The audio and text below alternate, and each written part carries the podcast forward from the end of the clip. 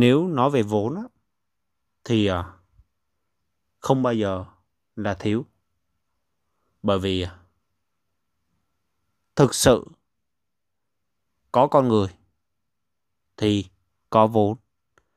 Và khi mà duy à, nhìn thấy cái cái quan niệm này từ cao nhân á chỉ điểm á thì duy mới nhận ra rằng á đầu tiên á là cái việc ăn ở với con người làm sao cho thuận chiều á? Làm sao được có được cái sự đồng thuận của nhiều con người? Thì tự động á, là có vốn thôi. Vốn ở đây là rất rất nhiều thứ.